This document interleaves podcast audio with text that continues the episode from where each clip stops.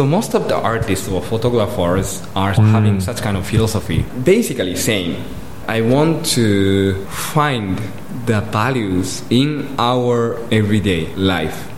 Mainly the people who are not in mainstream. The kids selling the food for pigeons on the riverside. Most of the people don't like them. And they are annoying. They are just begging for food for pigeons. It's fine. They have to live. And very common. Have you ever talked with them? I want to ask most of the people living here. I think most of the people don't talk with them, even don't talk to them. Actually, I'm really interested in those kids, each kids, and hanging out with them and taking photos and print out and pass it them. And they remember me also. Take is coming, hey, taking photo of me. Now we are some kind of a friends, but not so many people interested in those kinds of interaction with the, how to say, poor background people. I don't care those kind of poor or rich or CEO or homeless people. I'm talking equally to the people.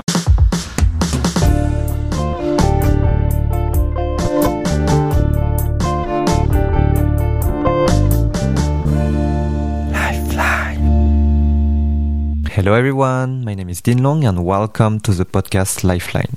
In this podcast, I will interview people who are having a positive impact in their community and have a strong message that deserves to be shared. We will dive deeper into their journey becoming a changemaker, and hopefully you can take away some insights for your own journey. And please do subscribe to Lifeline on YouTube, Apple Podcasts, or any platform that you are using. And also you can share this episode with your friends if you like it. It's really what helps me the most. In today's episode, you will meet Shunsuke Miyatake, or Take, who is a photographer from Japan on a mission to spotlight everyday life moments, especially the moments that go through life unnoticed. He started taking random photos with his iPhone in 2010, then deleted everything, quickly learned the basics, restarted by taking photos of his kids in traditional Japanese moments, bought a proper camera, and then started capturing and sharing the beauty of everyday Cambodia to his 36,000 followers on Instagram. We discuss the evolving philosophy behind his photography work, the small moments that shape the photographer that he is today, and his other life as a semi-professional football player. This episode is special because it was the first offline interview since October, so I hope you enjoy. Cool, okay. So hi Take, hi Shunsuke. Morning, how are you today? I'm very good. Good. But actually I'm a little bit frustrated because of the under curfew and I cannot play football. Oh yeah. I was supposed to play badminton on Thursday for the first time in 2 months. Wow. But then they announced curfew on the same day. So I can feel you. But Kuliano, I'm super excited to have you. And for the story, you are the first offline interview of 2021. Yeah. And since October. Yeah. Wow. So I've just been doing interviews online so far. So it's fun, but it's not the same. I'm so happy. Yeah, so you're re-kickstarting everything. So I'm so happy. Yeah. And I always start by reminding a bit how we know each other. So actually the first time we met was that? Actually, was here. So we are recording at Impact Hub, Phnom Penh, and we met in a Japanese restaurant. Where was that? Japanese restaurant, Marugame. Yes. Ah, yeah, eating udon. Yes. And you were speaking about your backpacking stories in Spain. Yeah. So 3 years ago. Two years ago. Yeah. Yeah. 2 years ago, and then I follow you on Instagram, so I see all your pictures. I've been to your exhibition recently. We've been together to a village of Shansu as well. Yeah. But yeah, so happy. So everything I just mentioned, we'll speak about it, but we'll speak about much more.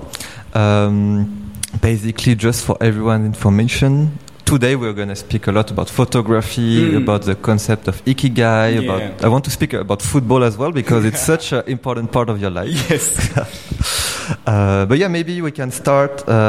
Would you like to introduce yourself? Hello, everybody. My name is Shunsuke Miyatake. I'm from Japan. I was born in Kobe, famous for beef, and moving to Yokohama. That is a port city because my father was working for shipping company, Norwegian shipping company. And I was growing up in Yokohama, influenced by my father, working for Norwegian shipping company. And we were lived near Kamakura, the ancient capital city of Japan. So we went to go to temples and watching the statues of Buddha and learning about cultures and inviting a lot of foreign families and talking in English. I was so impressed with my father talking in English and explaining about Japanese history, Japanese cultures, walking around Kamakura city together. And I was so much influenced by my father. So I want to study English, and I really wanted to go outside of Japan. And I was going to UK when I was 15 years old, just for 3 weeks, and a short-term program of junior high school. And I went there as an exchange student, and it was so impressive for me. It's totally different cultures and environment from Japanese one. So I was so impressed, and I really wanted to go out and working outside. And at the same time, I was playing football since when I was 4 years old until now. I'm 38. And I went to UK at 15 and coming back to Japan. And interested in world society, history, international politics, international economy. So I was trying to get into the Japanese university connected to the different countries, but I failed. So I went to the Aoyama Gakuin University and majored international politics.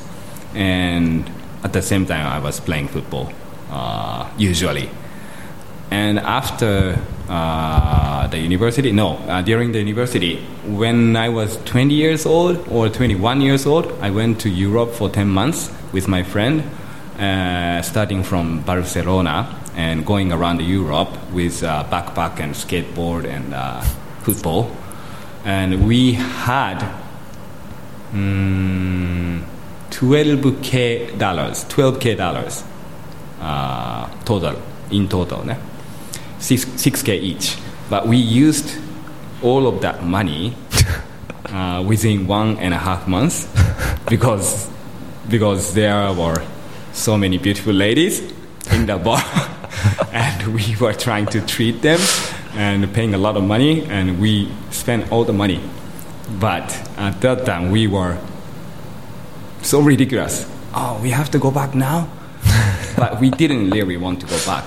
Because in Japan, after graduation, we have to start working at the company or in different ways. But usually the students go into the company and start working.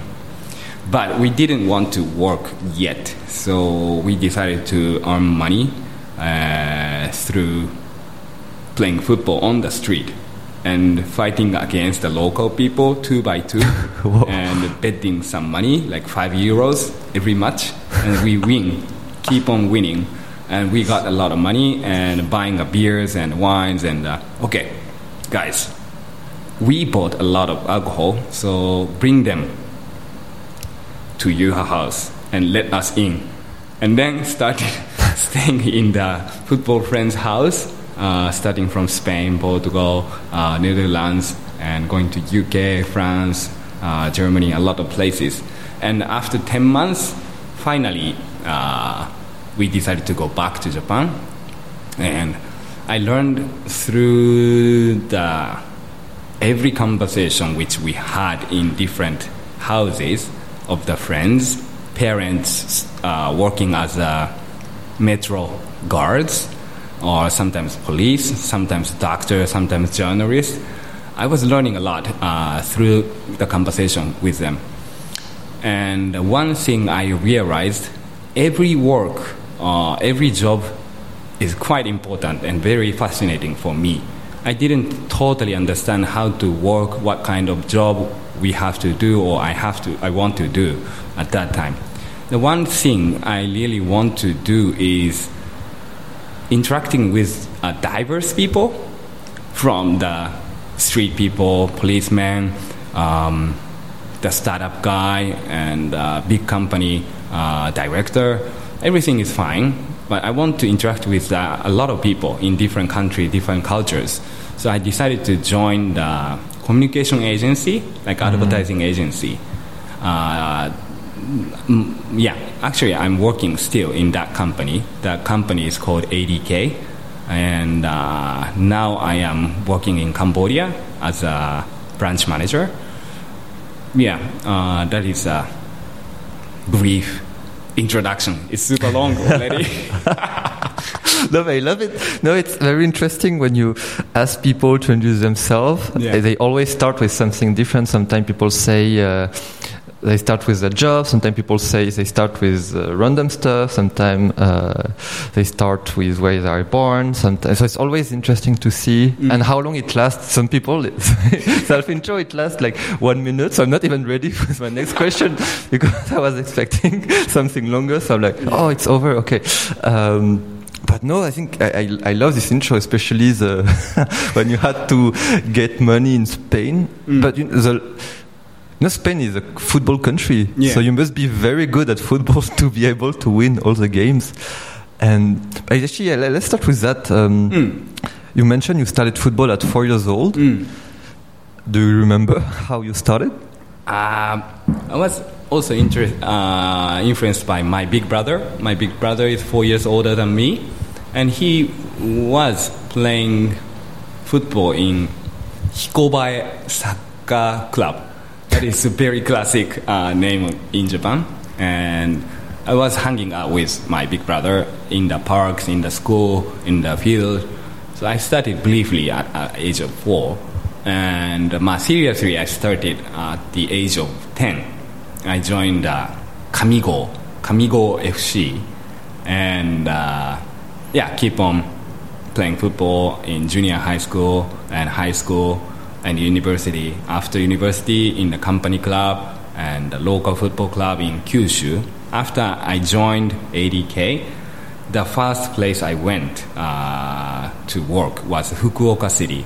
That is the southwest part of Japan, in Kyushu Island, the big island in Japan. And that is the northeast part of that island. And Fukuoka is very famous for football. And I was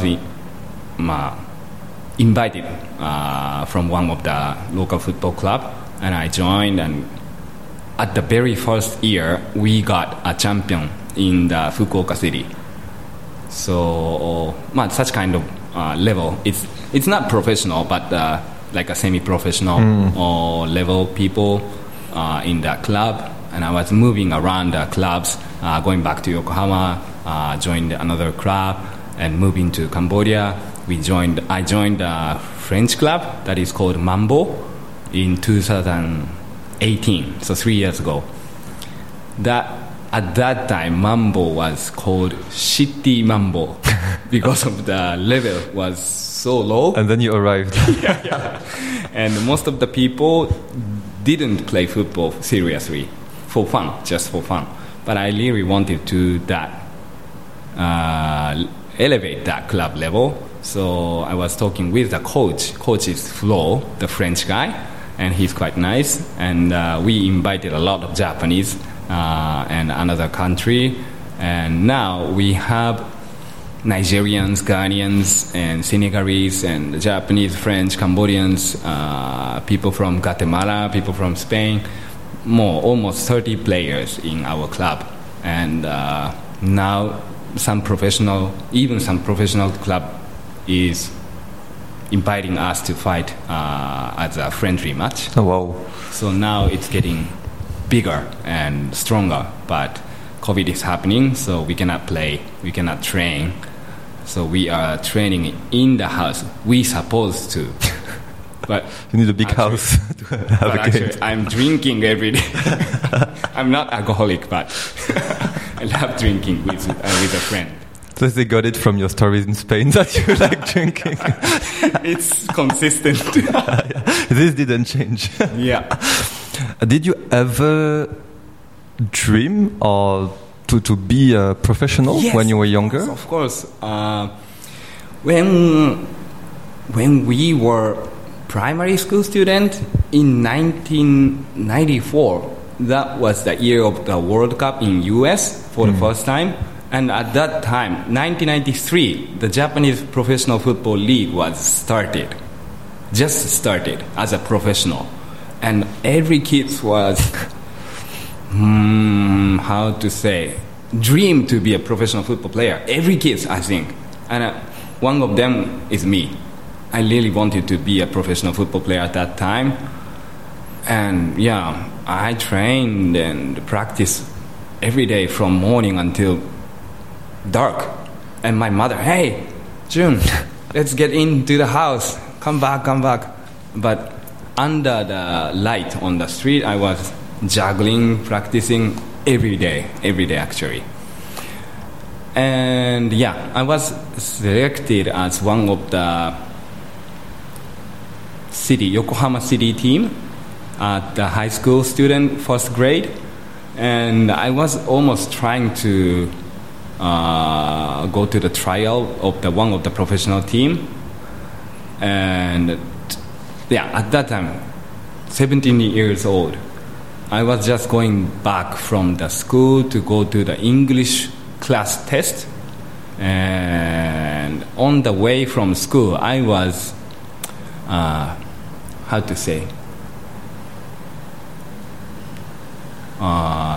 what is that? The street gang is coming and, spit on my face all of a sudden. So I was so pissed off. So I punched him in the face. Then the 6 men coming from somewhere, and I was, broke. I got broken by them. So one of my right foot, this one. As it's not a bone. Yeah. The connecting the bones, that part was broken, so I couldn't go to the trial to get into the professional team. So that was a big accident when I was 17 years old. I gave up because the doctor said you cannot play 8 months. So 8 months at 17 years old, that's the end. I cannot go to the trial. I cannot go to the selection team. I was almost playing football only at that time and studying English and international politics. That's it. So one of my biggest element of my life was broken at that time. So I was almost giving up my life. So I was getting super down at that time. But my high school football coach recommended me to go to the other doctor. And the doctor recommended me, hey, Shun, you should not wear that, the supporter thing. You can walk. No, doctor, I cannot walk because my leg is broken. So you have to practice. You have to walk and use your muscle as much as possible, even your the string is broken. And then started swimming every day for 3 kilos every day, and muscle training at house. And then the doctor was pushing me with a needle or the pen kind of thing. It's like a Chinese style in the hand. And he pushed some points, and then I felt, that pain is going away. I cannot believe at that time. But I followed his advice, and 2.5 months I trained so hard by myself with his advice, and then I recovered. So I just went back to my high school football club and played until 18 years old. But it's not a professional level, just my school level. But it was nice. So the biggest learning in that accident was, even we have some kind of trouble or unpredictable accident, accept that and train hard and trying to get over that with believing myself. What do I want to do? What do I want to be? So every day in the uncertain situation, but I try to try hard as much as possible, and I got recovered. So the learning is even with the miserable trouble, or you can get over. Mm. And I don't know, do you ever wonder, like?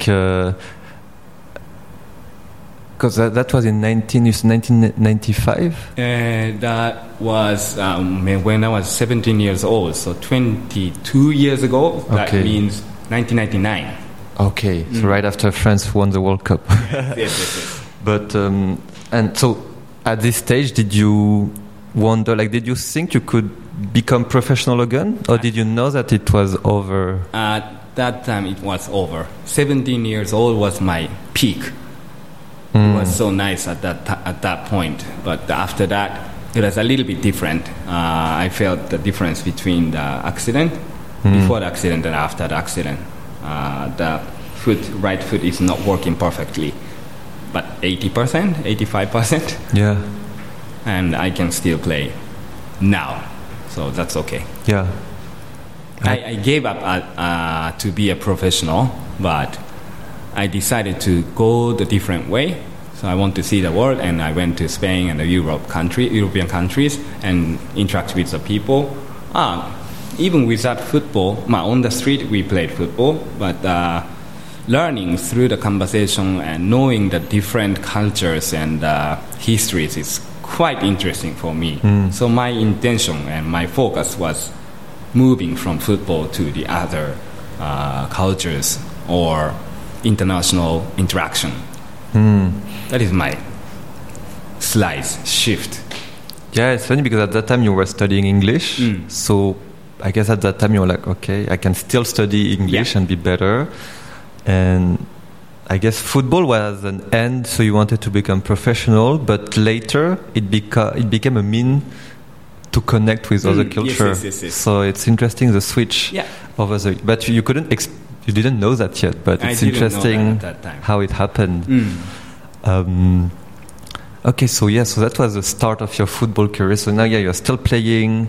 So now you are semi-pro, but still playing against the pro. So somehow, it's coming back a little bit. Little by little. Yeah, so it's so cool. I want to come back. So you backpacked right after university, or that was during university? During the university. And why did you start with Barcelona? So after going to university, I want to learn one more language. So I decided to choose studying Spanish. At that time, I forget everything, but and one of my friends was studying French. So we can go English, Spanish, and French. We can go to Europe and just go there and with the money. So how long we can stay, where to go, we didn't decide anything. Just starting from Barcelona, because we love Barcelona. We love football. So we want to see the Barcelona football. And starting from Barcelona, go down, Malaga, Valencia, Algeciras, and going across the sea and going to the Tangier, that is Morocco. And going around the city and going back to Spain and going to Portugal. We went to Coimbra, that is a super old city, the university city. And what was that? Cape of Loca. That is the cape, the most west part of Portugal. That is the place which Columbus was going to start. We went there, or our journey starts, like life journey, we start from here and going around the cities, and it was quite adventurous, unpredictable, not at that time it wasn't really common to do that. I mean, these days everyone is backpacking around, but at that time it was not so much. But we really want to go, so that's why we just go and interacting with the people. It is not intentionally we planned in advance, but talking with the people is the gold. We can learn through the conversation, even with a chef, even with a bartender, even with a random lady sitting next to each other. It's quite interesting. What are you doing? I'm the university student from Japan. From Japan. You guys say, konnichiwa, ohayo, like such kind of conversation starts from that. Greetings and exchanging Spanish and Japanese and French and English. And what are you guys doing? Like, I'm a medical university student. Oh, that's a long way. Like those kind of things. And knowing each other, and young people want to know about Japanese cultures. Young people want to know about Japanese histories, what is going on in Japan. And not so many people can speak English or Spanish with us, so that's super rare for them. So they welcomed us every time. And we really wanted to know the Spanish history and cultures, everyday life in France, Germany, Netherlands. It was quite nice, and we had a skateboarding, so we just go to skate and with a backpack and just a very dirty T-shirt and short pants, and that's it. Quite. One question, I mean, it sounds so easy, you know, for you and your friend. You go there, you meet all these people. I just wonder if did you ever doubt that you will manage to meet all of the people, or? Was it so natural and it was super easy? Yeah, at the beginning, the Japanese two guys are playing football. They are not so good. Everybody thought about that, I think. But okay, hey, Japs, like playing football with us. The black guys, two black guys. But they didn't play football seriously like us. So we beat them. Hey, these guys are very strong, like. So the two black men invited other friends, Spanish guy, French guy, and they tried to beat us, but we didn't get lost. So it's quite interesting to see their reaction.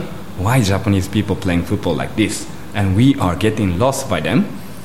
And then they want to hang out with us.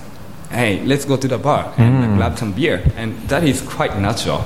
And, they are like us, university students. So they want to talk with us, the Japanese cultures, and with drinking beers. Easy. But that's natural. So cool, because I felt like you found, football is like a universal language. Like so many people want to play football, watch football, or have something to do with football. Yeah. And so many people ask me, how do I do if I go to another country to meet people? We didn't get worried about that. Yeah. We didn't. We are super positive. Even without meeting people, it's fine. But if we play football on the street, some people would come, we thought. And exactly, they came to try with us. And play together and talking about Japanese football, Spanish football, where did you play? And I talked about that accident. Oh, wow, what a tragic accident. Yeah. But you are fine. So, and at that moment, everybody wants to be a friend with us. And I want to be a friend with us. So that's quite nice, actually. It reminds me of a story. Maybe I told you, I don't remember, but I spent 2 months in Benin, so in West Africa, in a very grassroots village. Mm. And in Benin, French is a national language, but the more you go deep into the country, the less they speak French, and they speak their local dialect or the other national language. So in the village where I was, so we were with like five French guys working there for 2 months. And all the village, and we're working on rural electrification, so how to bring electricity there. But in the village, there was only 2 or 3 people who could speak French. But the thing is, there was 500 kids who were playing football every day at 4 p.m. Barefoot, on dirt roads and stuff. Yeah. And I started, we all started to play with them one day. It was really fun. And every day they were waiting for us to come and play at 4 p.m. And you know, we never managed to speak to them with words, but we spoke to them like through football. Yeah. Like every day. And they were much better than us. That's the best communication for me as well. Yeah. Football is a universal language, I think. No, definitely. And I think it's about, for those who listen and they don't play football, like what is your universal language? Because there's so many other things that you can play music, you can...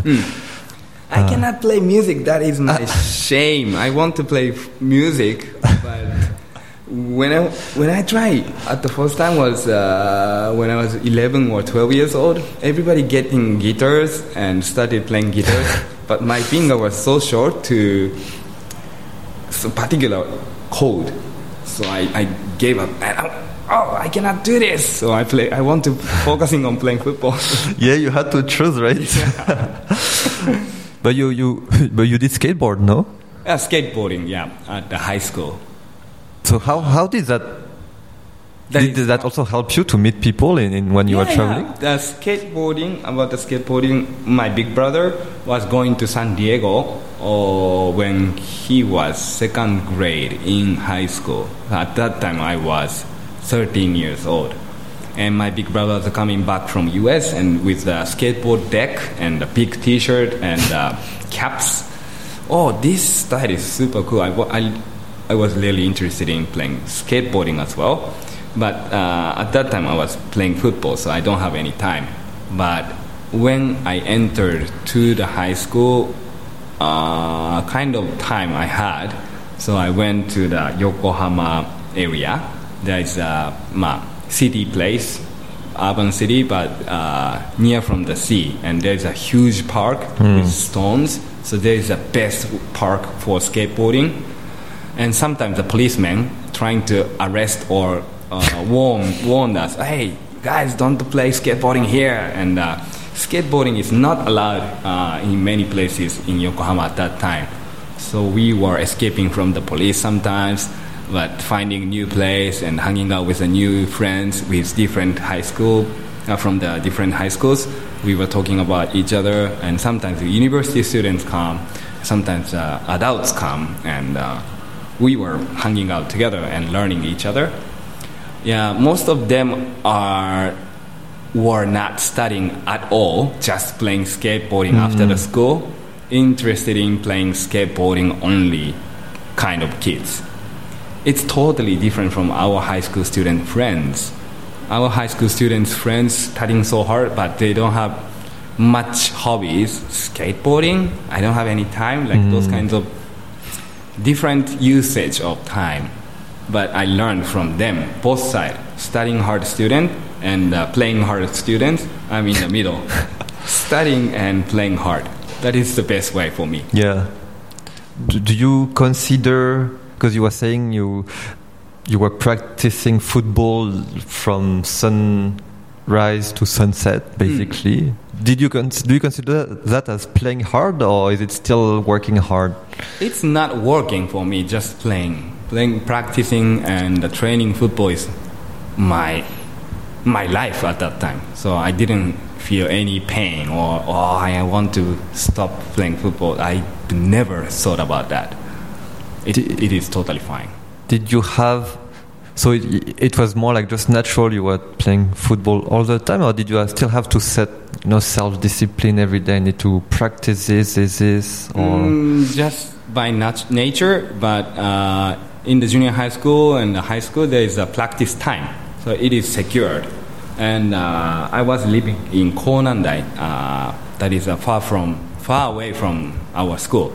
So on the train, commuting time, I was studying and listening to the English and listening to the music. That was input time. And in the house, sometimes extra training by myself and playing skateboarding with my big brother.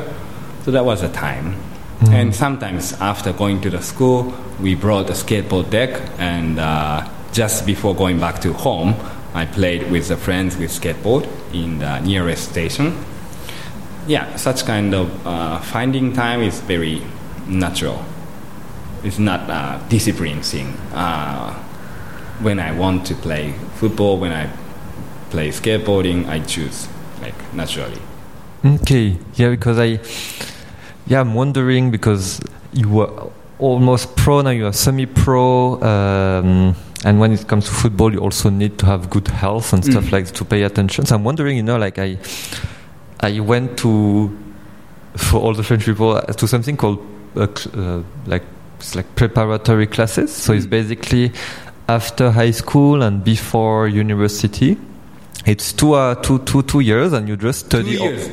Oh, you have 2 years between high school and university. It's more like it's another path that you can take, and you join university, but a kind of university that starts 2 years later. But then you have 2 years to prepare to enter the university. Oh my God, that's nice. But it's not that nice, because basically you have to study the whole time. You don't really have time for hobbies anymore. And you just study from... Some people, they start at 5 a.m., they end at midnight, but at least, from 8 a.m. to 10 p.m. You have to study every day for 2 years, because you prepare an exam. And it's a lot criticized, because it's not very healthy to do that. I see. But many people, they say, I did it, and I'm like, I know that it... At least it taught me how to work. I mean, maybe like some sort of... The way I work, I can work very fast... in a very short amount of time, because I had to do that all the time. But I was wondering, in your case, because you had to practice football so hard, how does it translate into your daily life or your work life? Now or... Yeah, in general, like did you have learnings, I don't know, did football also help you in other aspects of your life? I mean, like beyond meeting people, but... I don't know, in your work life or in other projects? I think, in the primary school, just in the morning we study, and after that we have tons of time, so I spend all the time playing football. In junior high school, I was going to the private school, so it took 1.5 hours or 2 hours every day going to the school and back to the home. So totally 3 hours or 4 hours on the train. At that time, that was a studying time. I want to be efficient, studying English, studying language, studying math, studying sociology, like those kind of things on the train after the school classes. But in the morning until 3 p.m. I have to study, but after 3 p.m. until I sleep, I had a time. So 3 to 6, I had a high school football club practice. Going on the train 1.5 hours, and after that I have a time, so I study, sometimes playing football, even in junior high school student, a high school student. So I learned using how to use time is very important at that time, and for now how to use time is very important. I am the branch manager here, but I have a client here. So I'm working from morning until 8 to 5. But after that, except that, I have my personal time. I want to do a lot of things, like playing football, taking photos, and studying about... Now I'm studying NFT, non-fungible token, like our digital art thing. What did you say? Those kinds of topics in my head I want to use, and I want to focusing on those kind of things after working. So working time, focusing on work. After work, focusing on my life. So that changing and shifting what to focus is very important, which is coming from high school days or junior high school days, I think. Yeah, it's funny how I see it is back then... I want to all the time I can, all the time I have where I can play football, I want to play football. So I have to fit in all the other mandatory stuff somewhere. Yeah, homework, I have time in the train, I do it in the train, I have time there, but like the priority is football. And then you adapt your agenda depending on the football. So I find it interesting. But now, work is my main in my life, the longest hours I spend every day. But after that, I have some priorities like photography and football and studying something. So these three. Now I cannot play football, so I'm prioritizing photography and art, studying those kind of things. But yeah, let's speak about photography. I want to ask you a question. Yesterday I spent, I think it took me 15 minutes to scroll down your Instagram feed to the first picture. Minutes? Yeah, it just takes so much time. So I arrived here, you started, actually the first picture date from 413 weeks ago. What was that? Do you remember the caption of this photo? I don't know. I don't remember. 413 weeks ago? Yeah, the first picture on your Instagram feed. First picture? Yeah. What was that? If I tell you blowing soap bubbles, do I tell you something? Blowing something bubble. Ah! Do you remember this picture? Yeah. That's my daughter. So that's your first Instagram picture? No, I was taking a bunch of photos before that, but this episode is quite interesting. I bought iPhone 2010 for the first time in my life. And iPhone is easy to take photos. And I was using a smartphone as my camera. I didn't have any camera at that time. And taking photos, bunch of everyday life, it's not very sophisticated how to use the camera function in iPhone. I didn't know that at all. And very random, very messy photos. I took maybe 300 or 500 already. But I met one of the very, very famous influencer in Japan, in Tokyo. His name is Hiroaki Fukuda. I will let you know later. Yes. Hiroaki Fukuda is a very famous guy. But I didn't know him. I even didn't know him at all. And after working, I was going to the random bar in Tokyo, and I met with a French guy and talking in English. My English is like this, so it's like kind of Japanese English. And he was speaking French English and talking each other and start knowing each other.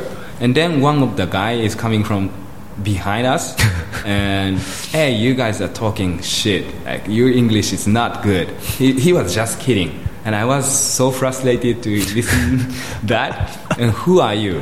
And my name is Hiro. I'm half Japanese, half Colombian, so I can speak Japanese. So he was just cheating me. But who are you? And what is your hobby? What are you doing? Like, and he was starting explaining himself. I'm taking photos by my iPhone. And do you know Instagram? He asked me. At that time, 2013 was 8 years ago. And yeah, of course, I'm using iPhone and taking photos and posting into the Instagram.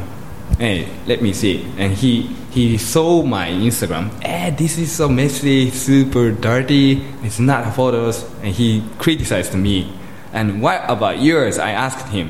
And he had 513k followers at that time. And K, what does the K mean? I didn't even understand. K is a thousand take. And 513000. What? I've never seen K in Instagram. And what is this number? And all the photo is super beautiful. He was a Hiro. ZZZZ, that is the Instagram account name. He's still a super famous photographer. And he gave me one tip for taking photos in Instagram. Hold on. And using a grid and guidelines on your iPhone camera. And you have to make a space. You have to think about the composition. You have to make a light. Those kind of tips every time. I meet with him and drink one beer and give me some tips. And I start following him and learning through him. How to take pictures with iPhone is quite deep, and I want to start taking photos seriously. And I deleted all the past photos, 500 garbage photos. That was the first. So the first photo that you considered good enough. Yes. So. That was the first photo. Okay. For the context, we are speaking about photography because Kasa de Taketake is a super famous photographer, actually. Yeah, let me check the so you also have a K now. Yeah, yeah. So I see 37K followers. So basically, just a one-sentence teaser, but then I let you explain everything. We'll speak about it. But most of the people, they say, if you want to see how daily life looks like in Cambodia, follow Take's Instagram page. Thank you so much. Thank you, Long. It's so beautiful. So yeah, we'll speak. Let's speak about photography. But first, could you share like what are the tips that he shared with you? He gave me the first tip is using camera function, and we need a grid. So use the grid. And this is for the composition. And make it vertical, make it horizontal, those kinds of things we have to think about all the time. And if you push long, there's a focus. Did you know that? Focus. Yes. Focus key. I didn't know that. So your photos are always blurred because you are not all focusing. So I learned that point for the first time at that time. You were posting blurred photos? Yeah. Focus and composition and light. So when you say composition, what does it mean? Composition means there is 1, 2, 3, 5, 6, 7, 8, 9. 9. So there's 9 squares of the grid? Yeah. Utilizing this block as your composition. So you have to think about where to put this subject, and if I move to here, you can, what do you want to emphasize in your photo? Like those kind of things you have to think about every time. I didn't have such kind of tips. So before you were just taking photos, like random, without thinking. And the most important thing I got from him was a theme. What do you want to take? I was just randomly taking everyday things. It's not totally interesting thing for the people who want to watch your photography. So his focus, his theme was stillness or quietness in the loud city. So his photo is totally frozen all the time, in the middle of the street, in the middle of the very busy city. But his photo is totally quiet and very calm, and well captured, very focused, with a very beautiful lights and shadows, and a super good composition of every time. And he doesn't focusing on only people. Sometimes he's taking just a landscape, sometimes taking a forest, sometimes. So he can take all kind of things with under the theme of stillness and calmness. I learned about having a theme or having a philosophy, what do you want to take, is the most important thing, I think. And I am taking photos of everyday life in Cambodia. I think most of the people, especially the expats living here, is thinking the cityscape, and in the middle of Phnom Penh is very dirty places, a lot of full of garbage places, very messy. But if you change your way to see the society or the street, everywhere is super beautiful for me. And especially in the local context, on the just normal street, people selling some plums or the shells. But that is typical local everyday life, which is often ignored by the people. Too common, too normal, nothing is special. So nobody taking photos of those kinds of everyday ignored life or the everyday just normal life. I want to shed the light on those kinds of people or the cultural context or the very essential society, like basic thing. I want to elevate those kind of things to be got attention or awareness. These people are living here. I want to shed the light on them. So that's why I'm taking just a normal street or the scenes of Phnom Penh mainly. I really want to come back on that. Maybe like I saw, like, if we come back to the photo of your daughter, right? Mm. Because I see there's two phases in your Instagram account, so I should go through everything. Like, one phase is all your kids, and then you have a goodbye picture, and then you are in Cambodia. Yes. Wow, you studied, you learned. Yeah. I was like, let's analyze a bit. Because I was scrolling, I was like, because I know you don't take picture of your kids this now, but for 10 minutes I was scrolling, it was only your kids, so yes. I was like, what happened? So at that time, so Hiro advised me to focusing on your theme. If I were you, you are the father of two kids, and they are super adorable. How about taking photos of kids? He asked me, and just taking kids is very normal and it's not super interesting. But taking photo of them in the Japanese society or Japanese typical place, which is rare for the people around the world. So I want to focusing on pictures in the temples or bamboo forest. Those kind of places are not so common in other countries. So I want to introduce Japanese cultures with our kids, with my kids. Then I started taking photos with the Japanese society culture thing with kids. And then all of a sudden, 2015, Instagram, US headquarters, featured me. That was May 5th. May 5th is the kids' day for in the Japanese society. And I was taking pictures of my son for my wife's friend having a wedding party. And my son Itaru was waiting for the party in the Japanese, very typical tatami space with the cherry blossoms and the carps in the pond. Very impressive, and Instagram wants to feature that photo. And once they shared my photo, only one night I got 50,000 followers. 50,000. Wow! Yeah, so you went from how much to how much during that night? I think that was just 2,000 people follower, and one day 50,000. Wow! Instagram is quite interesting. After that, I got some offers from companies, some NGOs, some people. Hey, using this product, using this service, and yeah, started hanging out with influencers on the Instagram.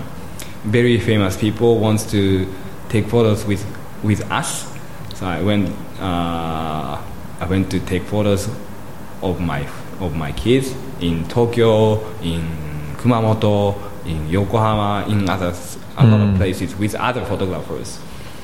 And so did when you started the Instagram account, so before you met Hiro, what were your, did you have a specific objective with? No. That was the problem. I didn't have any theme. I didn't have any topic. Just taking my sweets, like dango, mochi. And sometimes I was taking my house. Sometimes I was taking my friend. It's not totally interested in. But you were posting for yourself, or you? Yeah, for myself. I didn't even think about the audience or the followers. Just taking for myself. But take it into consideration about how the people look your photos. Do you have anything you want to introduce to the world? That was the question from Hiro. Hiro was taking photos for himself, but that is his artwork, he said. So artwork, what is that? I didn't know that at that time. But I was started thinking about, if I make photography like kind of some art, that's nice. I want to try. And I was working for the advertising agency from 6 a.m. I wake up and going to the office, starting from 8 a.m. until midnight every day. Whoa! From Monday to Friday, I don't have any time to hang out with my kids. So I only have a time on the weekend. So I stopped working at the weekend and spending all the time with my family, especially with my kids. So I really want to bring them to the different places. So that's why this project was starting. Japanese culture thing with my kids. So going so many places and taking different pictures, and introducing Japanese culture thing through my photography. And then little by little, followers coming to follow me. And at that time, just 2,000 followers, but... Still with iPhone? With iPhone only. I didn't have any camera. I didn't use any digital camera. Only with iPhone. And then Instagram featured, and taking photos seriously is very interesting for me. And just right after, do you remember 2015... 5th May, just right before the day, 4th of May 2015 was, I think, the President Obama visited Cuba for the first time. Mm. And the relationship between US and Cuba was recovered at that time. And that memorial photo was featured just right before my photo. That was 75,000 likes. And my photo was 76,000 likes. What? More than Obama. More than Obama photo. What? Oh, this is crazy. And then I started interested in taking photos seriously and journalistic way, or documenting things like everyday life, focusing things. I was starting studying about briefly about photography. And then 2016, just right after 1 year, I was featured in Instagram. 2016, I moved to Cambodia without my family. So that's why I'm living here without kids. So I have to change my theme. And after coming here for a week, I was just going around the tourist places like Independence Monument and a pagoda and Riverside and Komponjam, like those kind of things is very typical for the tourist place as a tourist places. But I was so shocked to see the difference between Japanese society and Cambodian society. Motorbikes coming from the different way, and everybody pissed on the street. And a lot of garbages. At that time, I was, oh, this is very raw or hardcore street. But nobody wants to see those kind of the messy situation. But this is normal for the Cambodian people and local. I want to focusing on local and very natural, not posed, not commercialized, not edited, but as much as clean way. And not forcing the people to see Cambodia, oh, this is harsh, this is messy. No, this is normal, and this is exactly the normal everyday life. So I want to focusing on everyday life at that time. And market, very messy for some people, but for me it's quite fascinating. My favorite place is market. In here, Kandal Market, Damco Market, Bonkenko Market, a lot of market here, and there is a very beautiful lights in the morning and at evening, and people face and smiles very nice. I hate the peace sign photo. This is very commercial, like typical one. I don't need those kind of signs. Just looking at me, or just not looking at camera. Those kind of moments I'm capturing. And so just to come back quickly, so the moment you met Hiro and the Instagram feature, how long was this period? 2 years, kana? Okay. I met Hiro 2013, and I was featured in 2015. Okay. So 2 years. And yeah, I think it's very interesting process. And you mentioned the find a theme. What do you want to show about Japan to the world? I think very interesting. And also thank you for sharing your process in finding, okay, I'm in Cambodia now, what will be my new theme? It's very interesting. Like you shared, you arrived in Cambodia, so you need to find for a new thematic. Yeah. So you were just walking around and you were like, okay, let's capture everyday life. So you are also doing that on weekends, I guess, and working on weekdays. Sometimes very early in the morning, 5:30 in weekday, because I have to go to office and I work from 8 until 5. So usually from Monday to Saturday, I don't have time. Saturday afternoon or Sunday, I have time. Or very early in the morning on weekdays. And so what is your process? Like you walk around the street and you just open your radar and you look around? Yeah, I am living near from the Olympic Stadium, and there is Orsay Market, and in front of Orsay Market there is just a random street market, and so many people coming to buy vegetable, meat and fish and groceries very early in the morning. That is a very liveliness I love they have.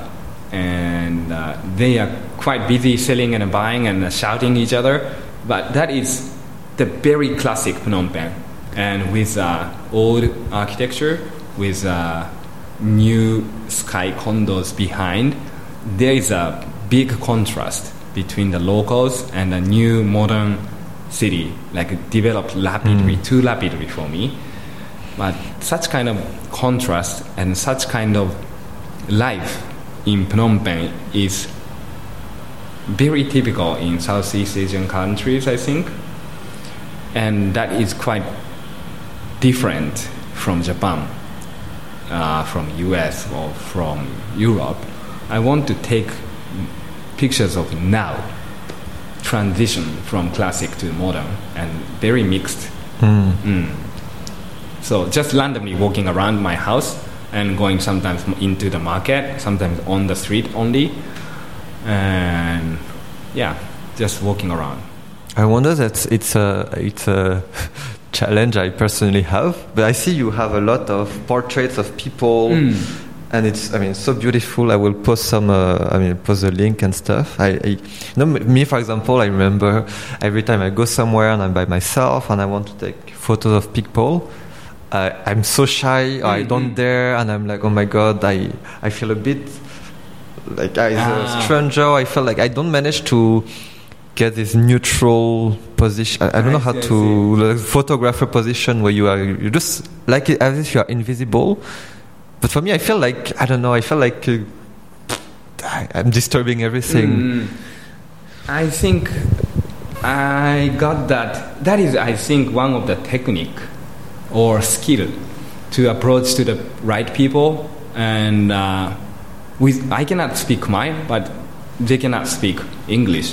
But how to contact with them is, for me, during the journey, adventure in Europe, I was playing football without any Portuguese, without any French, without any German. But we could interact with people through the football. Football is a universal language. For now, camera, taking photos, is universal language between me and the local people. When I take pictures, all of a sudden taking pictures, people get mad. Like, don't take my film, like, those kind of things. But if I take photos and show them, hey, this is you. Oh, nice. Like those kind of first interaction is the tension of them. And this guy is not harmful and taking just a normal life here. And I'm walking around every week. So everybody knows me, I think. They don't have any hostile feeling from me. So going to the local, going to the, exclusive communities, at the beginning is quite tough for me as well. But once you get in, very easy. Because I was so impressed when we visited the weaving village, so a village where people are weaving scarves. I wanted to take a picture, I was a bit shy. You were already like with your camera, like in the position, like super pro. I was like, oh my God, this is so good. I'm not able to. I cannot do that. So I was so impressed. So the distance between the subject is also very important. That is, I think, for me, exactly the distance between me and subject. I think that is psychological distance. This guy is too close.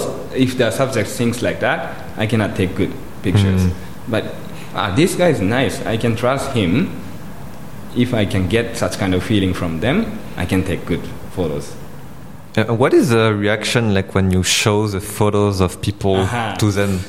So the newest portrait in my Instagram is the sugarcane ankle.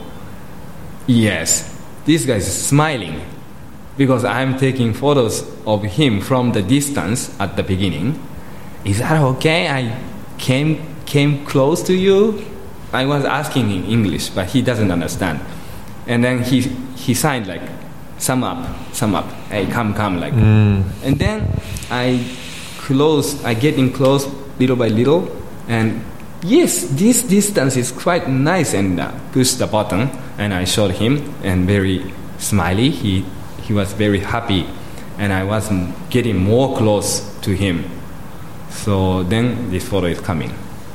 Yes, I'll put the link to the photo. It's such a beautiful picture. So I used to take photos of him 1 year ago or 2 years ago at the Damco market, and I went there with Cambodian friend, and he talked to him, and he's a sugarcane wholesaler, and most of the sugarcane vendors buying the sugarcane from him every day in the morning, 5:30 or 6, and I was remembering that story. But after COVID is happening, the customers getting fewer, and his salary is getting lower, and he's getting down now, like depressed kind of. But you came again, like a Japanese guy taking photos of me. This is the second time. Like, I want to show him the good portrait of him. Yeah. So that was the meaning of this photo. And yeah, like speaking about that, I've been stalking you a lot. I think you started in May 2018, something like this, Humanista. Mm-hmm. Because it's what you said, on top of taking pictures, you also try to discuss with the people that you are taking picture of. So yeah, you came up with this project called Humanista. So it's about... Well, actually, you will explain better than me. so, yeah. I was taking pictures, and just taking pictures of everyday life is not enough for me. And I started wanting to know the people more deeply, and how to know the people more is quite difficult. Just taking photo and talking about photos, it's nice, but it's not. It's quite shallow for me. And in Phnom Penh, it's like a paradise for me, because I can meet diverse people, different background, from the different cultures, from different countries. I cannot see any Armenians in Japan. I cannot see any Tajikistanis here in Japan. But I can easily getting along with Turkish, Tajikistanis, Russians, Armenians, Albanians. Where are you from? It's such a interesting question for me. But where are you from? Never asking everybody here, because it is very common and very normal. Where are you from doesn't matter. After talking a little bit, and anyway, where are you from? Like those kind of things happening. But in Japan, in Japanese community, most of the people hanging out with Japanese. I hate that. And I want to go out from the box, and I want to meet different people, and Armenians, Albanians, Ghanaians, from South America, South Africa, Mongolians. Everybody's super cool. In Phnom Penh, there are a lot of cool people from different cultures. That is the most fascinating thing in Phnom Penh for me. So I wanted to know more about them. What is the best question for them? How old are you? Where are you from? What is your name? It's super boring question. So what is the Japanese style way of asking to know the people more? That is ikigai. Ikigai is quite cool to know the people.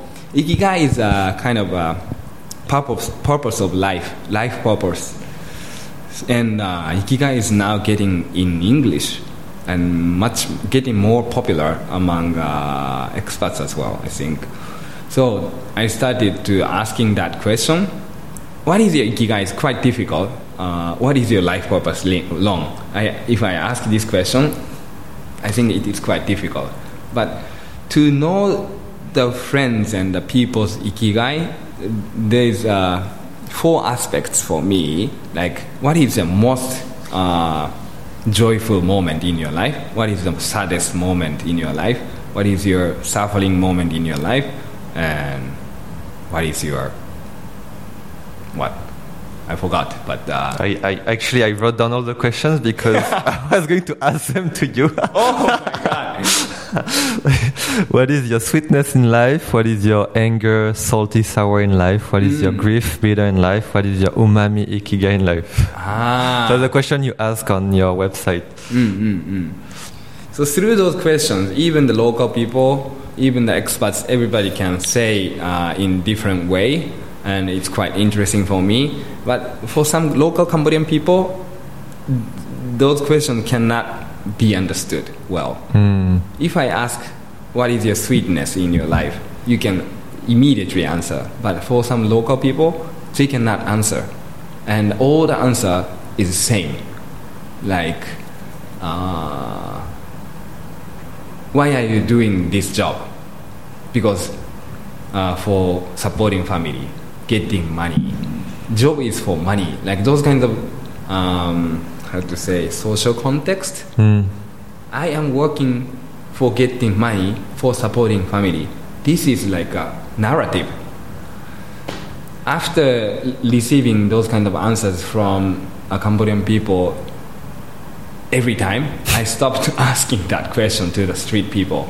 I started choosing right person to ask that question. Most of the expat people friend here can answer in different ways, in different meaning. It's quite interesting. So another project in my mind is breaking narrative here. I have to work. I have to work for getting money, for supporting my family. And men work outside and women are working inside house. Those kinds of narratives are quite strong. I want to break that. That is my next project in my mind. So, yeah, I think with Humanista, there was one portrait that you showcased also in your first exhibition.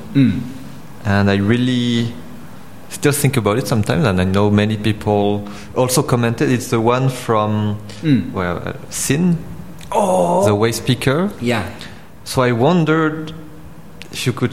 Maybe to give some context. So Sin is I will put the link as well. But she's a way speaker, and she's been sharing that she lost her husband, that she can make $2 every day to support her two kids.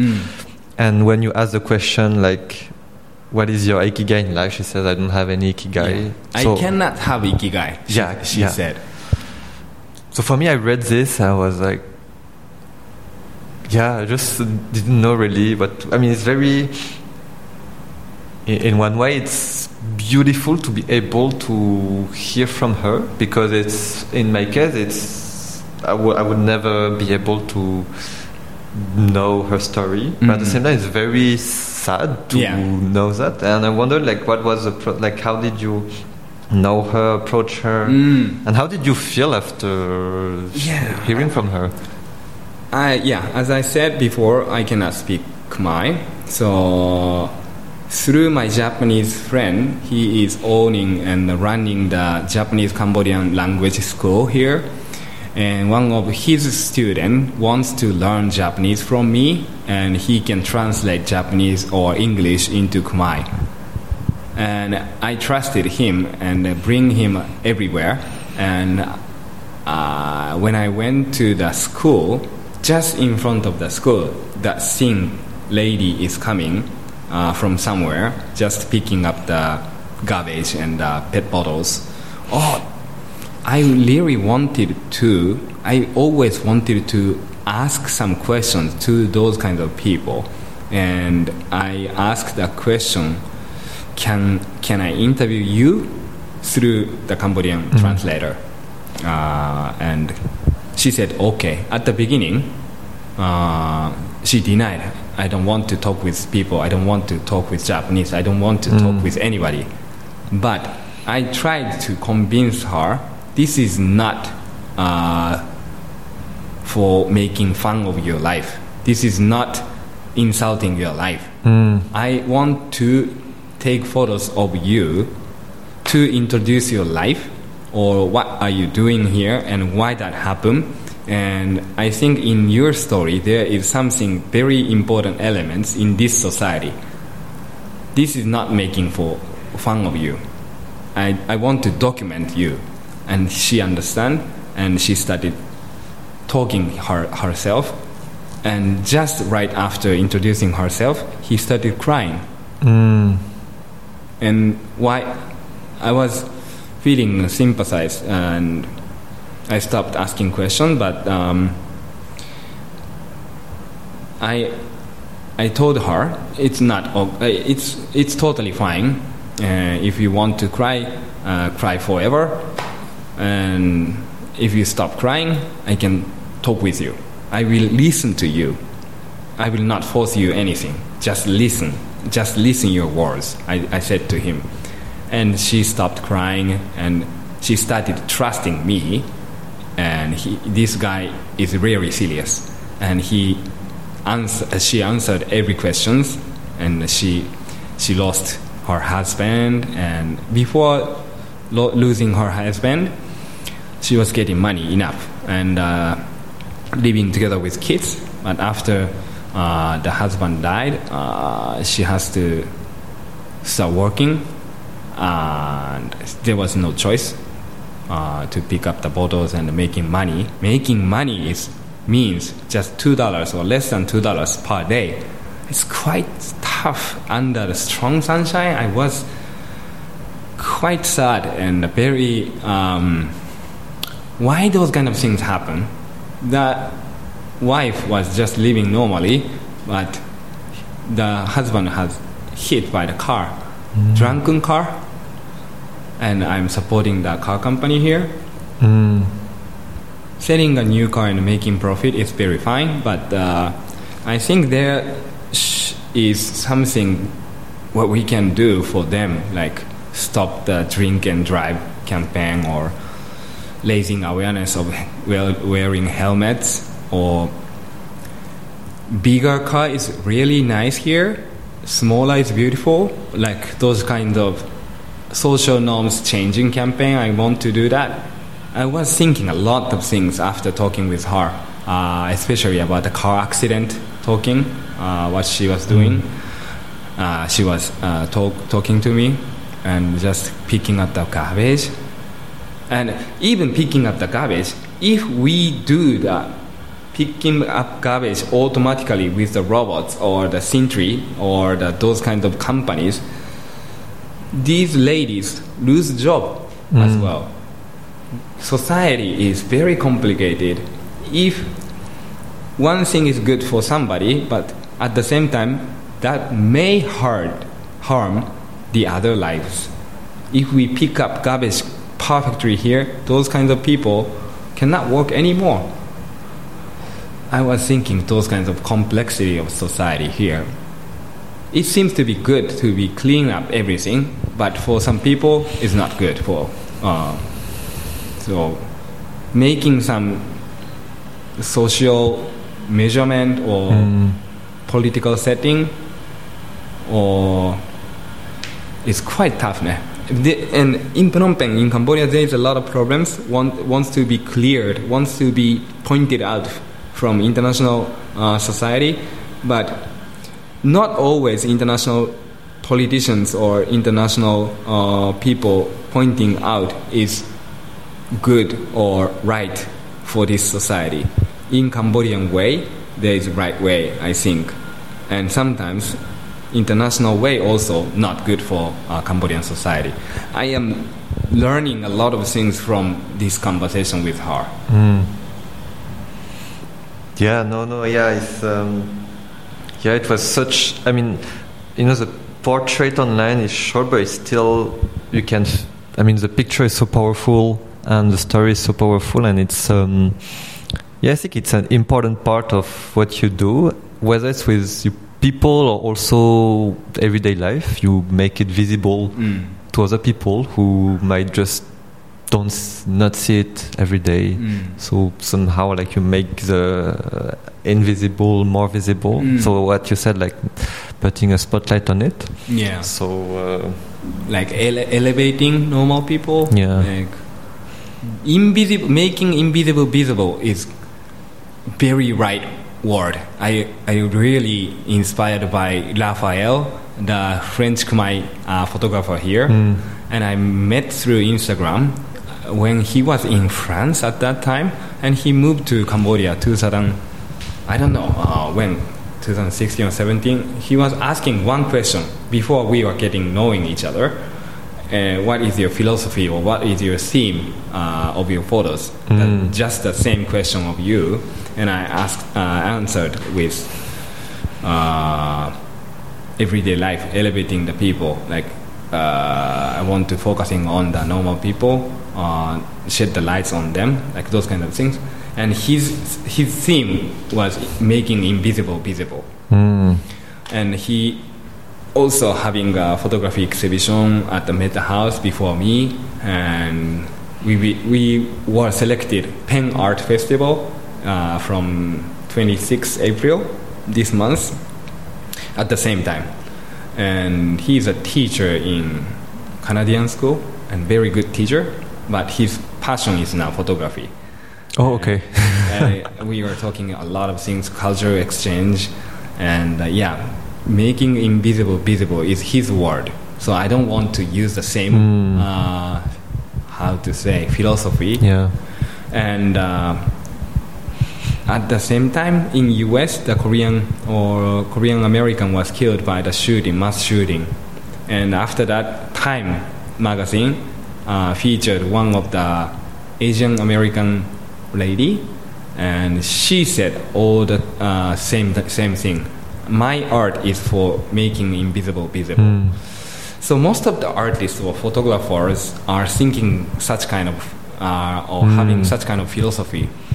So I want to basically saying I want to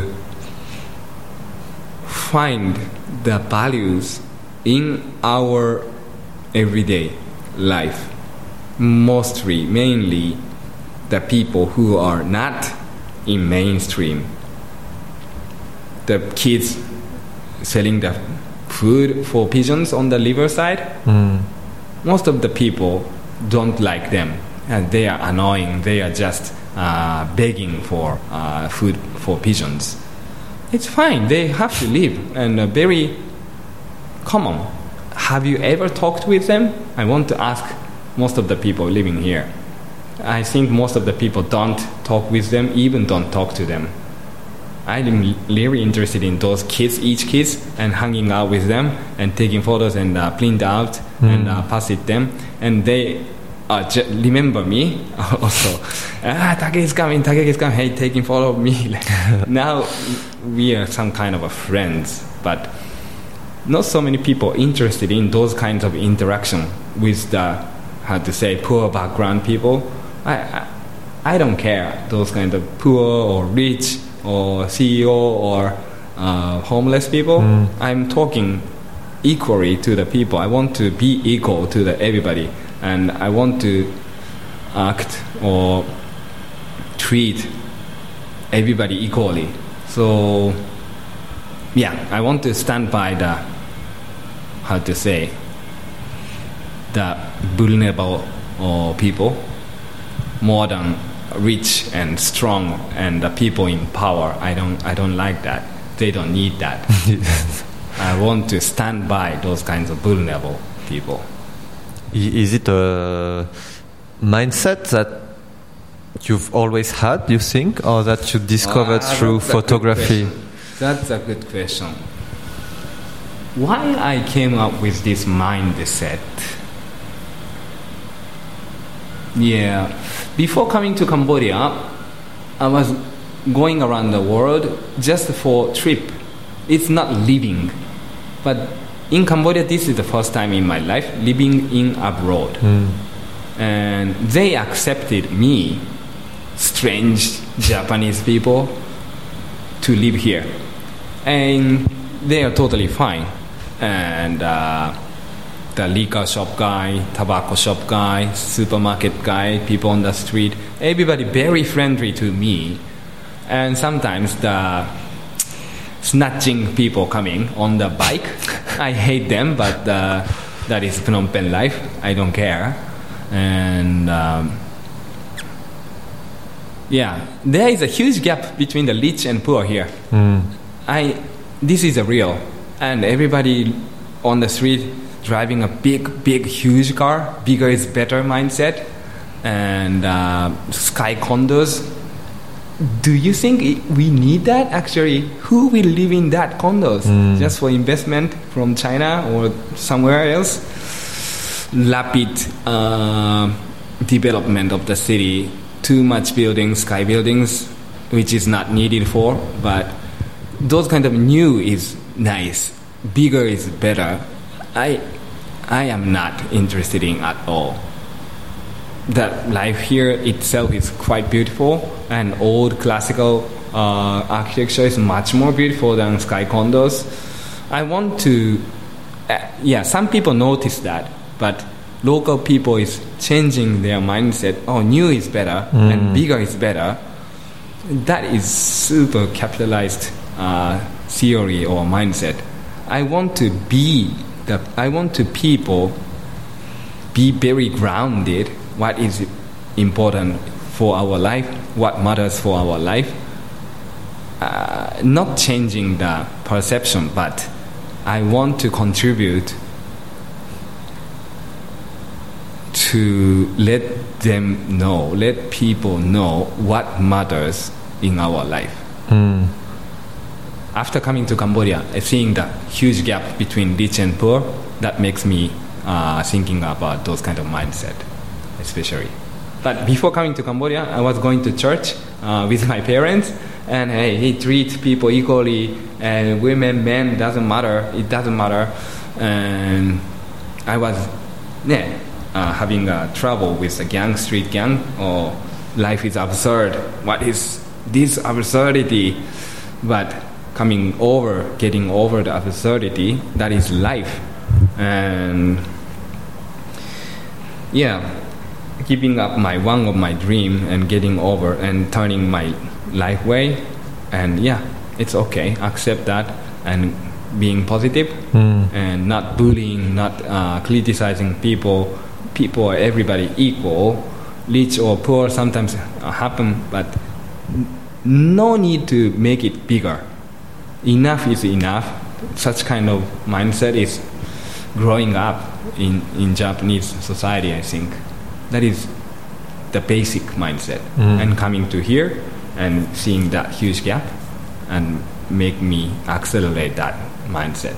And I want to share, I want to contribute to share such kind of mindset. That is behind my photography, I think. It's funny to reflect on how your photography evolves so much, whether it's material, technical, but also the message. You started with no technical, no message, nothing, just like taking random picture. Then you start to develop a bit of your thematic and the technique you use, and more now.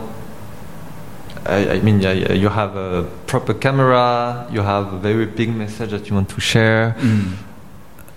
And I'm wondering what is the next step in your photography journey? Do you want to be a full-time photographer? I'm not thinking about it seriously, but as Long said, at the beginning I don't have any technique, I don't have any message. But after meeting with Hiro and featured in Instagram, I was seriously thinking about my theme and the message. And after coming to Cambodia, I have some strong message through photography. And but even now, I am not expressing myself well through photography. So I'm thinking about documenting some typical or special people, like working in the developed condos as a migrate people, or I want to stand by the vulnerable people, and there are a lot of topics here and there. So I want to choose some topics and spending some long time and making a documentary or documenting photos or journals. That is one topic in my mind, and I'm started learning about NFT, non-fungible token. Can you explain what is it? NFT is like a Bitcoin, Ethereum, like for the cryptocurrency. For the artists or creators. And one of my friends and so many people, hey Take, digital camera. You are using digital camera. How are you using analog camera? I'm starting analog, using analog camera as well, because the digital camera, the photos are all digital, and that data is totally copied, able to copy and reprint as much as you want. 1 million copy, 10 billion copies, you can reproduce as much as you want. But analog camera, film, if you have a development machine, you can reprint as much as you want. But it takes time than digital data. So digital print is the cheapest art. And analog film is much more value than digital camera photos. And after that, art or painting is one of the art. It's only one, so cannot be reproduced. So that's the most highest value among digital photos, analog photos, and art. Okay, what I'm doing here is less value than analog camera and art. What? I was thinking about that. And then there is NFT, and NFT is a non-fungible token. Even my digital photo cannot be reproduced anymore. One data is one, only one. So through NFT art, I can make money much better than just selling digital print photos. So I am moving to the NFT photos, and I will start selling that photos in the digital art network. And if I can make profit, I will distribute that profit to the vulnerable people. Like I'm thinking about making a force or power for the vulnerable people. That is my next step, I think. You're like a photograph art activist. Yeah, I want to be like that. And I have just two technical questions about photography, to close the loop of photography. Yeah. But I think it could be interesting for people who don't really know about photography to know. Yeah. But the first one is, could you explain or share a bit on, from many people, I would say, have no idea how to take a beautiful picture, or don't really use how to use a camera or a phone at the best technical capacities. But what we say is different now. Today you have your camera, you know how to take perfect shots. What is the difference between when you didn't know anything? Well, actually, I didn't go to any photography school, or I didn't see any YouTube to study about how to take photos. Techniques, if you Google how to take photos, you can have an answer. And if you watch some YouTube videos, how to use an analog camera or how to use a digital camera, you can learn in a day, I think. But as Long said, holding camera and approaching to the people and taking portraits of the strangers or random people, it is quite difficult, right? It's quite tough to approach such kind of people, because you are shy or because you are lack of experiences. I think the experience is the most important thing to develop your skill or how to take photos, how to take photo technique is learned by study, but actually doing that, taking photos, learned by doing only, I think. I just doing, learn by doing. Going to the street and taking photos of the people, of the scenery, of the everyday life. I just go and taking bunch of photos, 500 sometimes, 700 sometimes, and selecting 1 to 3 photos in a day. Almost every week I'm doing that. So I taking photos, bunch of doings, numbers of doings that matters, I think. Is Hiro still giving you feedback or advice? No.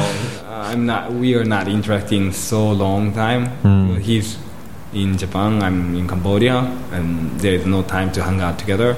He's super busy as well. Yeah. And after knowing that doing is the most important thing for taking photos and building up your skill. And after taking bunch of photos, much more important thing is a message, like theme. I'm coming to Cambodia and taking bunch of photos and knowing the local people's mindset and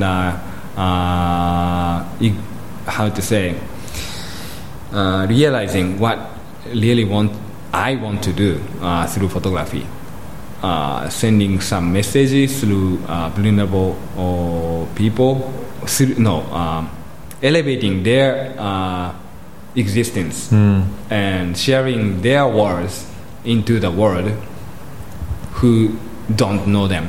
Like such kind of message or such kind of stance or having some philosophy or theme is the most important thing now.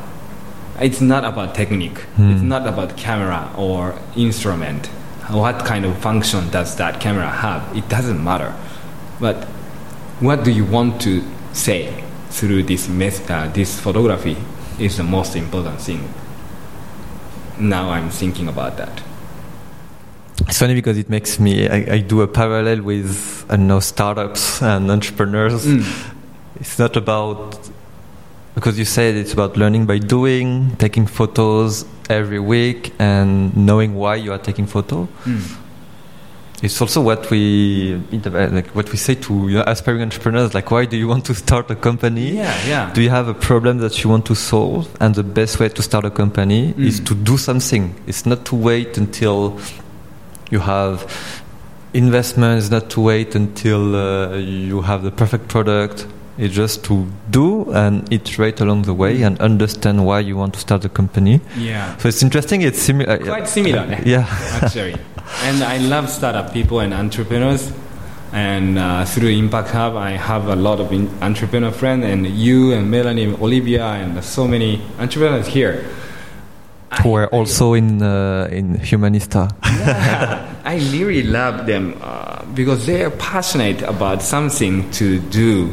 For something good for society, something better for the world, and they are dedicating themselves to do something good.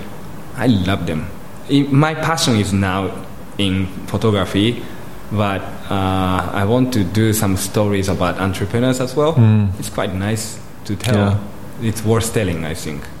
Yeah, definitely. So another big question I'm curious about. Like, I don't know, if you go to a photo exhibition or if someone shows you a photo, if someone comes here, shows us a photo, a beautiful photo to both of us, what will you see or pay attention to that I don't see or I don't pay attention to? Well, with your photographer eyes.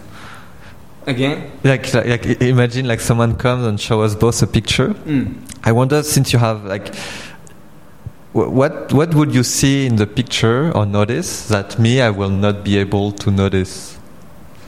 Does that make sense? Somebody come here and showing the picture. Yeah, shows the same picture to both of us.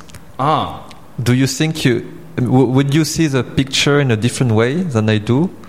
Would you think, good composition, good rule of third? I think so, yeah, in different way.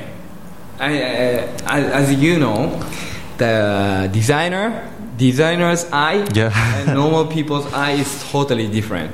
Long is sitting here, and that's it, no more people. But if the designer come in here and sitting down here, that pink line, no need.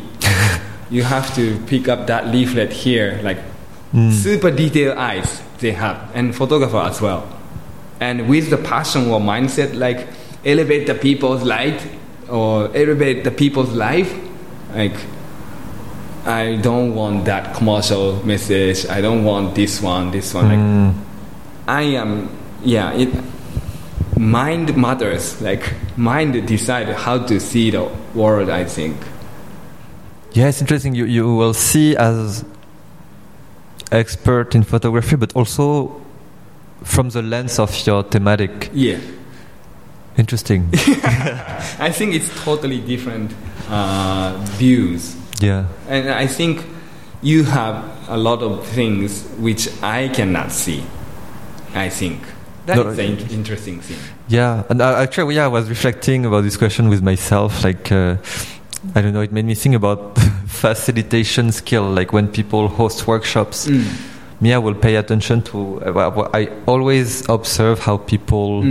facilitate a workshop, because I notice all the small things. I don't know, because it's just my maybe I have facilitator's eyes, so I see what people maybe do wrong or not according to my philosophy of facilitation also. So maybe for photo I will just say, oh, it's beautiful, not beautiful. But for facilitation I will I'm more technical. Same. Same, but in different way. Yes.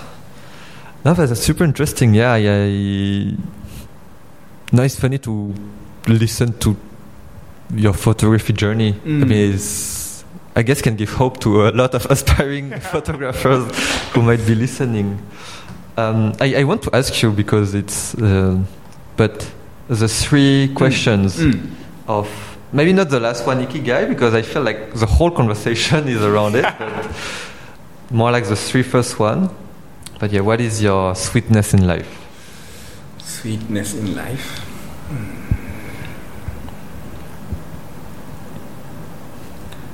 Now I am living near the Olympic Stadium. And recently, one of my best friend is moving. No, it's not moving, just coming long-term project to Cambodia. And he's the same football team, and he's living next door. Oh! And under quarantine and a curfew days, every day he's coming. That's why you're drinking every day. And exchanging our opinions or experiences, and knowing each other and knowing friend much more deeper, and having something important thing in common. We recently we talked about experiences, and he was going to US when he was a university student, and And he is working as a JICA person, and going to Paraguay and going to somewhere and coming here, and he's dedicating himself for physical education in Cambodia. And his eyes and his experiences inspiring me, and my experience and my perspectives inspires him. So such kind of inspiration exchange is quite sweet for me now. Such kind of, hey, look at me, like selfie. Like in the photography world, selfie is like, for me, it's not interesting at all. Showing yourself on the social media, I will definitely not do that. It's such kind of shallow or commercial thing everywhere. But the photography, putting light on to the invisible people, like Raphael doing and some genuine photographers doing, is very attractive for me. So that is the same in the conversation. So, hey, where are you from? And what are you doing? And that's it. But what is your experience in your past in Paraguay, like those kinds of things, and digging deep each other and knowing much more deeply is the sweetest thing. Okay, cool. The second one was, what is your anger equals or your salty sour in life? Anger is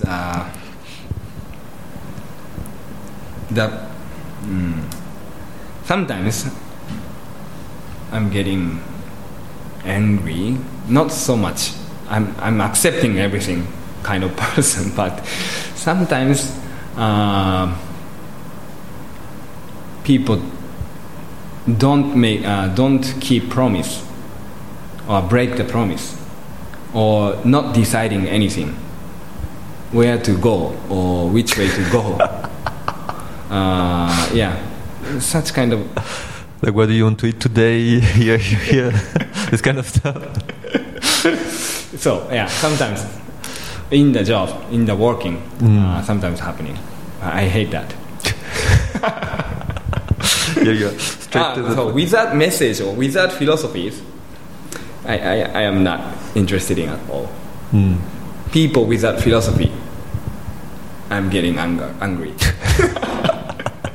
Just pursuing or chasing money, lack of philosophy, I hate that. So bigger is better mindset, I hate that. I'm getting angry. I think it's... asking this question, I was like...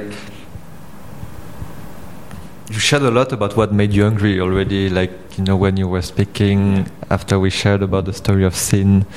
But also daily life stuff makes you angry.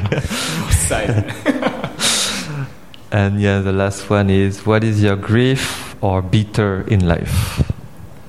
That is, I am living here, separated with Japanese family.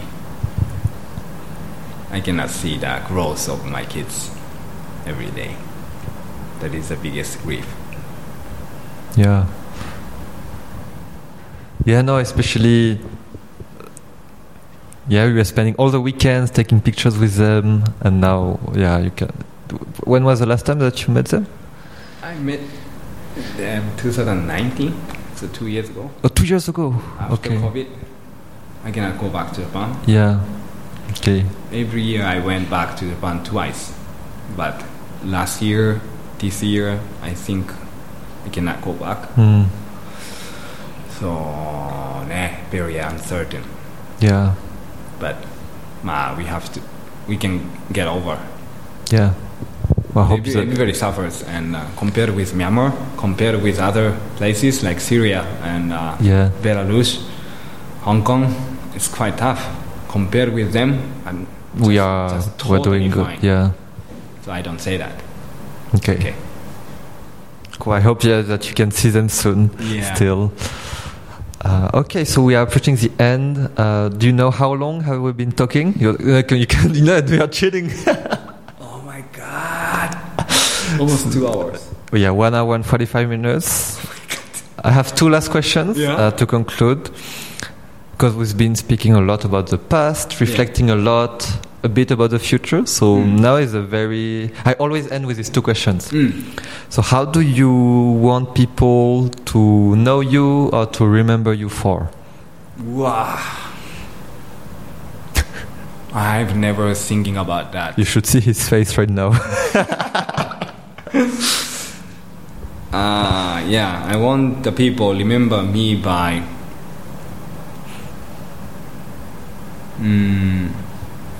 good person, to provide us a different perspective, to see the better world. That's what I really want people to remember me. And do you think you are on track? Yeah, I think so. It takes time, but I'm on the right track, I think. I hope so. Yes, you are. Cool. And if you had to describe yourself in three hashtags. What would that be?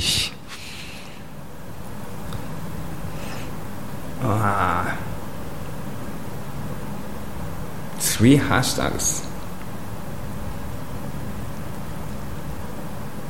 Experiencist, that is one.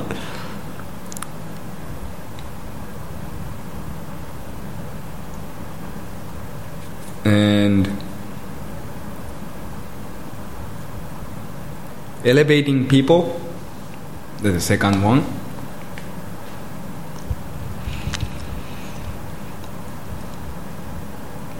And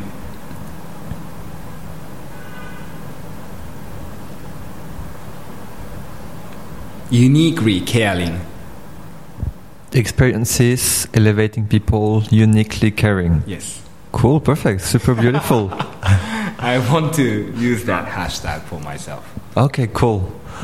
So the final question is where, I mean, people can find you on Instagram. Yeah. There is Humanista website and your own website also. But yeah, why maybe if there is any other place where they can find you, and if they want to contact you, why should they contact? I mean, what should they tell you? Let's have a podcast together. Contacting me, whatever you want to talk with me, or talking about the ikigai, or talking about what the society, what the world needs, do you think the most? I want to talk about that. Okay. And what is the most funniest experience in your life? I want to exchange about that as well. What is the most fun experience in your life? Well, any experience is nice. My saddest experience was when I was in 17. The most surprising experience was Instagram featured me, and more than Obama photo. That was surprising. Those kinds of my experience exchange, that is quite nice. I don't care about things, but I care about the experiences. Okay. Cool. So yeah, contact him to share about what you think the world needs and your crazy, sad, funny, surprising experiences, and also to tell him that the episode was awesome. Please do that. Thank you so much, Take. Thank you so much. That Tom. Was so cool. Yeah. 1 hour, 50 minutes. Can you believe it? It just went through like in 5 minutes. Wow. Yeah. Do you know long? In short time, this is called Kairos time. Kairos. And there is a Kronos time in Greece. Kronos is just a watch, timer, like business time. But Kairos time, I think it was just 30 minutes or 1 hour, but it passed 1 and 50 minutes. I didn't imagine such kind of long conversation at the beginning, but time flies. Yeah, like those kinds of mind, or the realizing the time is extending and shrinking, some like really. Yeah. This is called Kairos time. Okay, Kairos time. Oh, we had a Kairos time. Oh, cool. That's beautiful. Yeah. Thank you so much. Thank you so much, Take. Thank you. Congrats for listening until the end of this episode. Of course, to best support Lifeline, you can share this episode to 2 of your friends and subscribe to the next episodes on any platform. See you next time!